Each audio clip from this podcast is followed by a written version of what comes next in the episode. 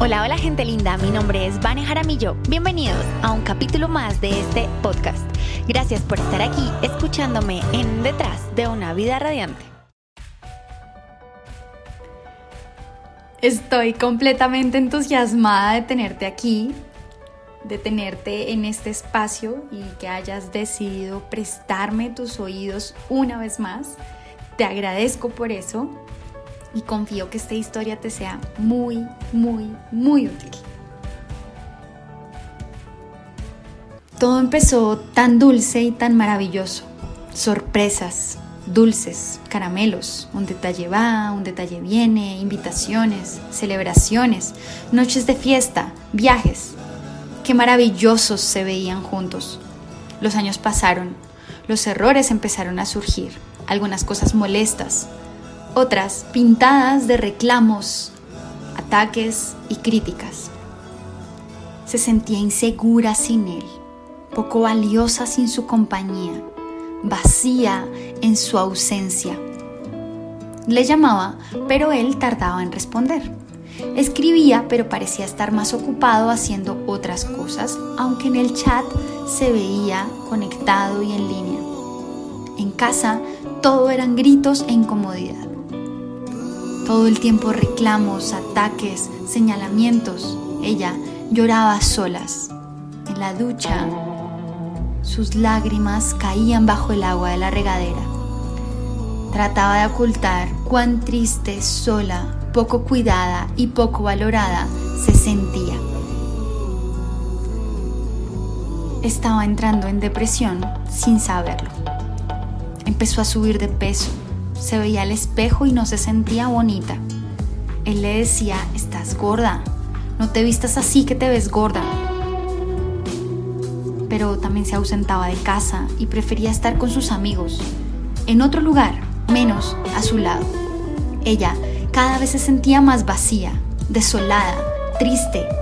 Ansiaba tanto poder compartir con él y él lo único que quería era tenerla lejos, pero aún así decir que ella era suya, reclamando un notorio poder sobre ella, sobre su dinero, sobre su tiempo, sobre su atención. Pero ella no podía hacer lo mismo. Ella había dejado a un lado sus gustos, las cosas que le apasionaban, incluso su profesión. Se olvidó de ella misma. Todo giraba en torno a él, en torno a sus necesidades, a cumplir sus deseos, a atender lo que él pedía. No se sentía amada, no se sentía valorada, pero era lo único que conocía. Llevaban tantos años juntos. ¿Qué razón habría para terminar eso después de tanto tiempo? Se repetía, yo sé que él me ama. Lo único que tengo que hacer es bajar de peso y él volverá a ser el de antes. Pensaba que estaban bien, que solo era una etapa en la relación. Trataba de ocultarle a sus conocidos, familiares y amigos lo que estaba ocurriendo. Repetía siempre como un discurso preparado y elaborado con anticipación. Estamos muy bien, nuestra relación es maravillosa. Incluso estamos planeando un bebé para que todo salga mejor. No distinguía entre la ilusión y la realidad. Creía que eran felices. Además, era lo que conocía. Pensaba que eso era estar en pareja. Porque eso era lo que recordaba de sus padres, eso fue lo que vio desde pequeña que era amar. La distancia, la ausencia, una mujer que cumple la tarea, que hace lo que dice que el hombre que hagas, palabras a veces desagradables en vez de cariño. Se aceptaban los pocos detalles y parecía imperceptible para ella que eran más frecuentes los insultos, las burlas o el desprecio que los halagos.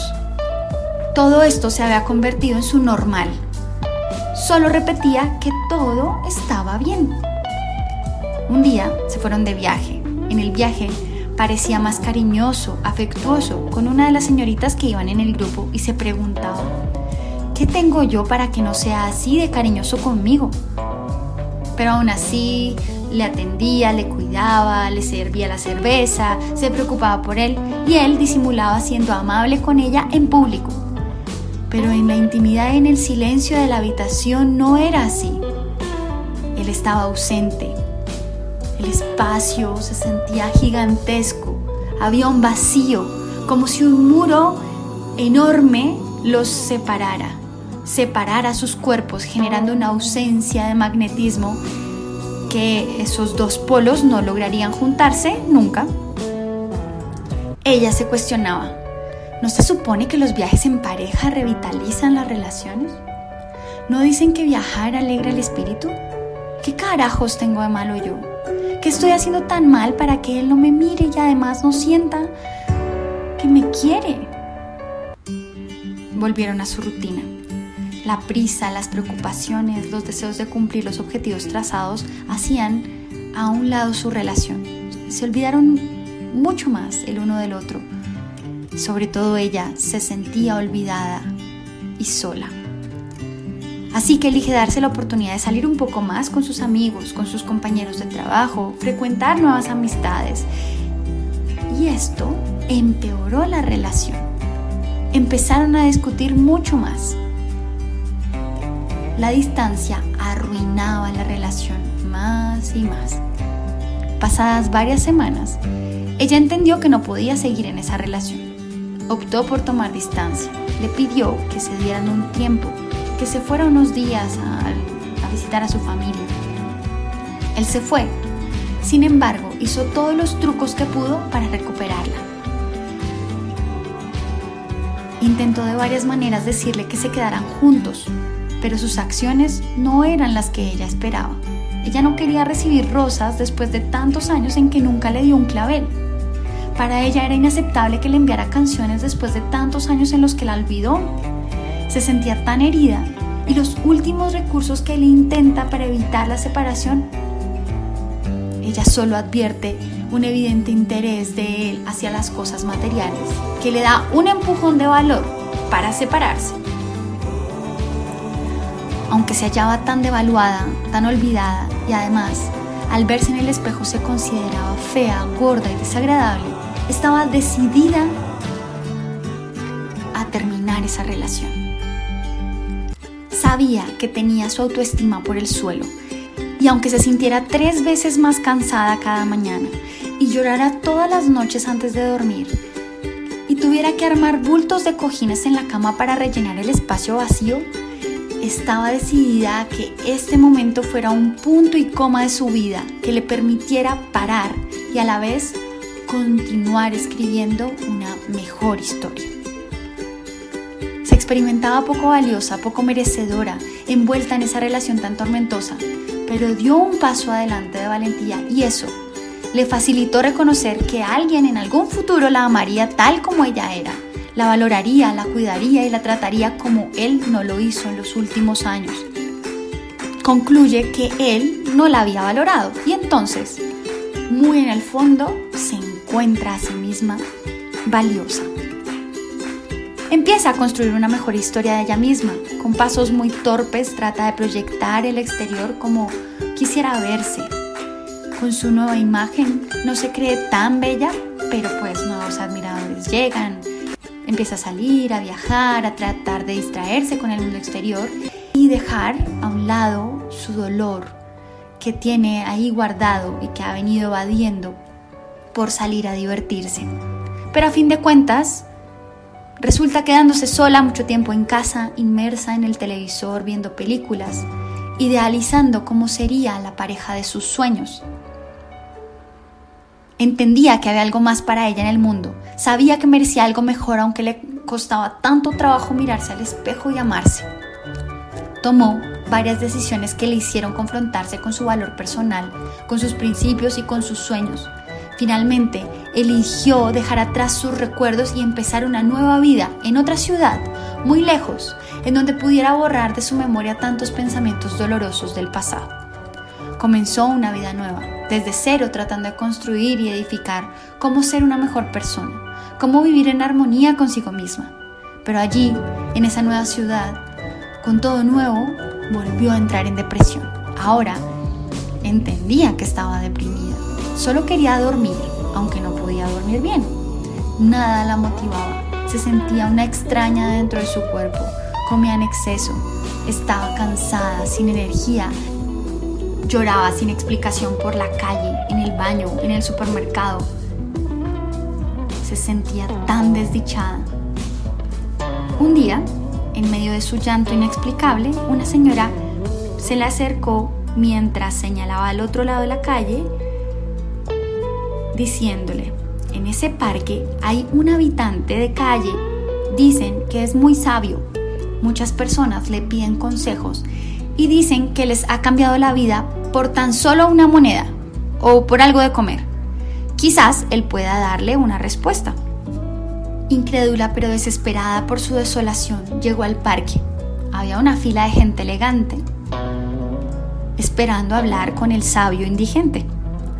Finalmente se sentó junto al raro y harapiento sujeto, le contó su historia mientras sollozaba en un vaivén emocional, irritada a la vez por contarle sus problemas a un tipo que a duras penas tenía para vivir. El hombre la mira y le dice, voy a contarte algo.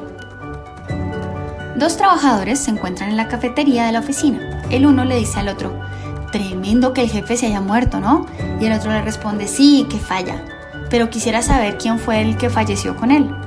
¿Por qué lo dices? ¿No leíste la nota de duelo que puso la empresa? Y con él se fue un gran trabajador. se reía a carcajadas del hombre. Ella, a duras penas, dibujó una sonrisa de cortesía en medio de su cara apagada y de tragedia. Piensa, ¿este tipo solo se burla de mí? No sé a qué vine. ¿Me, está contando chistes? Qué loca creyendo que este tipo puede arreglarme la vida y sacarme de esta tristeza. Trata de ser cortés y le dice, gracias, me tengo que ir. El hombre con sus manos sucias y las uñas llenas de mugre y de tierra la toma del brazo y le dice, espere, tengo algo más que contarle. Dos trabajadores se encuentran en la cafetería de la oficina. El uno le dice al otro, tremendo que el jefe se haya muerto. Y el otro le responde, sí, que falla, pero quisiera saber quién fue el que falleció con él. ¿Por qué lo dices? ¿No leíste la nota de duelo que puso la empresa? Y con él se fue un gran trabajador. Se reía el tipo. Ella, irritada y molesta, le dice, no puedo creer que me repita el chiste. No es nada gracioso, me está haciendo perder mi tiempo, me tengo que ir. Él, con firmeza, la toma nuevamente del brazo y le dice, un momento más, voy a decirle una última cosa. Y empieza de nuevo. Dos trabajadores se encuentran en la cafetería de la oficina. El uno le dice al otro, tremendo que el jefe haya muerto. Y el otro responde, sí, que falla, pero quisiera saber quién fue el que falleció. Lo interrumpe para evitar escuchar de nuevo ese mal chiste y le dice, usted es un irrespetuoso y no puedo creer que la gente le pida consejos cuando lo único que hace es repetir como un demente. Entonces, él la mira a los ojos y calmadamente le responde, si usted no puede reírse una y otra vez de un mismo chiste, ¿por qué si puede llorar una y otra vez por el mismo asunto? ¿Por qué puede quejarse una y otra vez de lo que le pasa, pero no puede reírse dos veces? Usted ha tomado decisiones, asúmalas y empiece a tomar acciones en su vida que estén alineadas con la vida radiante que quiere que ha venido buscando durante tanto tiempo. Ella, pasmada, a duras penas podía musitar palabra, le da las gracias, sorprendida le deja su almuerzo, unas monedas, se va caminando y empieza a dibujar una sonrisa. Elige sonreír más a partir de ese momento, porque salió de esa relación. Es un logro empezar de cero, Pudo confiar en ella misma, en sus capacidades y es afortunada por tenerse a sí misma para continuar construyendo la versión más radiante que pueda de ella. Pienso que entramos en ciclos repetitivos y lo he visto con mis consultantes y lo he visto con mis estudiantes y lo he visto conmigo misma, una y otra vez repitiendo la historia que viaja en nuestra cabeza cadenas de pensamientos continuos para fortalecer las emociones negativas que convertimos en las acciones nocivas que repetimos continuamente. Y que realmente dediqué un buen rato dentro de mi programa Detox Emocional para enseñar a evitar esto, porque sé cuánto dolor causa. Y en esta historia vimos 8 de los 20 pasos que recomiendo dentro de mi programa Detox Emocional. Las 8 acciones que realiza la protagonista de esta historia son las siguientes. Primero, elige por encima de sus costumbres y creencias. Aunque ella creía que eso era amor, elige distinto. Segundo, eleva sus estándares personales y empieza a creer que puede merecer a alguien mejor. Tercero, se decide por un cambio y empieza a hacer cosas diferentes. Cuarto, empieza a construir una buena autoimagen, aunque no está del todo segura, aunque no sabe si se ve del todo bien, pero lo intenta. Quinto, tiene la fortaleza para intentar algo distinto al moverse a otra ciudad. No necesariamente hay que irse de ciudad, a veces eso puede ser una forma de escapar de la realidad, pero es el mecanismo que ella encuentra para reconstruirse, ¿sí? Como puede ser remodelar la casa, como puede ser cambiar de orden la habitación. Sexto, entra en un proceso de descubrimiento a través de su baja autoestima. Entrar en un proceso depresivo muchas veces es una invitación para autodescubrirnos, para perdonar, para sanar, para liberarnos, para conectar con un poder superior. Séptimo, opta por sonreír. A partir de la lección que recibe, dice, ok, no voy a llorar más por lo mismo, prefiero sonreírle esta situación. Y octavo, celebra sus logros. Elige celebrar cada paso que ha dado. Y eso es lo que quiero invitarte a que hagas. Al menos cumple estos ocho pasos. Esto puede hacerte definitivamente salir de cualquier situación sentimental difícil, de cualquier situación amorosa difícil, de cualquier sensación en donde, donde percibas que no vales, que no eres suficiente. Obvio e indispensable fortalecer tu conexión con un poder superior. Mientras logres fortalecer tu conexión con un poder superior, lograrás reconocerte valiosa, valioso, merecedor, suficiente, abundante y capaz. Tan capaz como para regalarme estos minutos con tus oídos dispuestos y tu corazón atento. Te bendigo y te agradezco profundamente por estar aquí, por haberme dado un momento de tu tiempo. Te envío un abrazo gigantesco y pues ya sabes, compártelo a algún amigo, alguna amiga que lo necesite escuchar. Y pues, por favor, si quieres saber más, si quieres estar enterado, enterada de primera mano de las cosas que estoy publicando, de los videos que estoy sacando y en fin, pues entra de una vez a banejaramillo.com y regístrate en la lista del tema que más te llame la atención y pronto pues estarás recibiendo información en tu correo electrónico. Y pues si tienes alguna pregunta, duda, sugerencia, quieres saber algo que te responda algo en especial, escríbeme a baneresponde.com. A veces tardo un poquito en responder, pero siempre respondo todas las preguntas, como esta, que fue inspirada en una pregunta que recibimos. Te envío un abrazo radiante y de nuevo muchas, muchas, muchas gracias por escucharme aquí en Detrás de una vida radiante.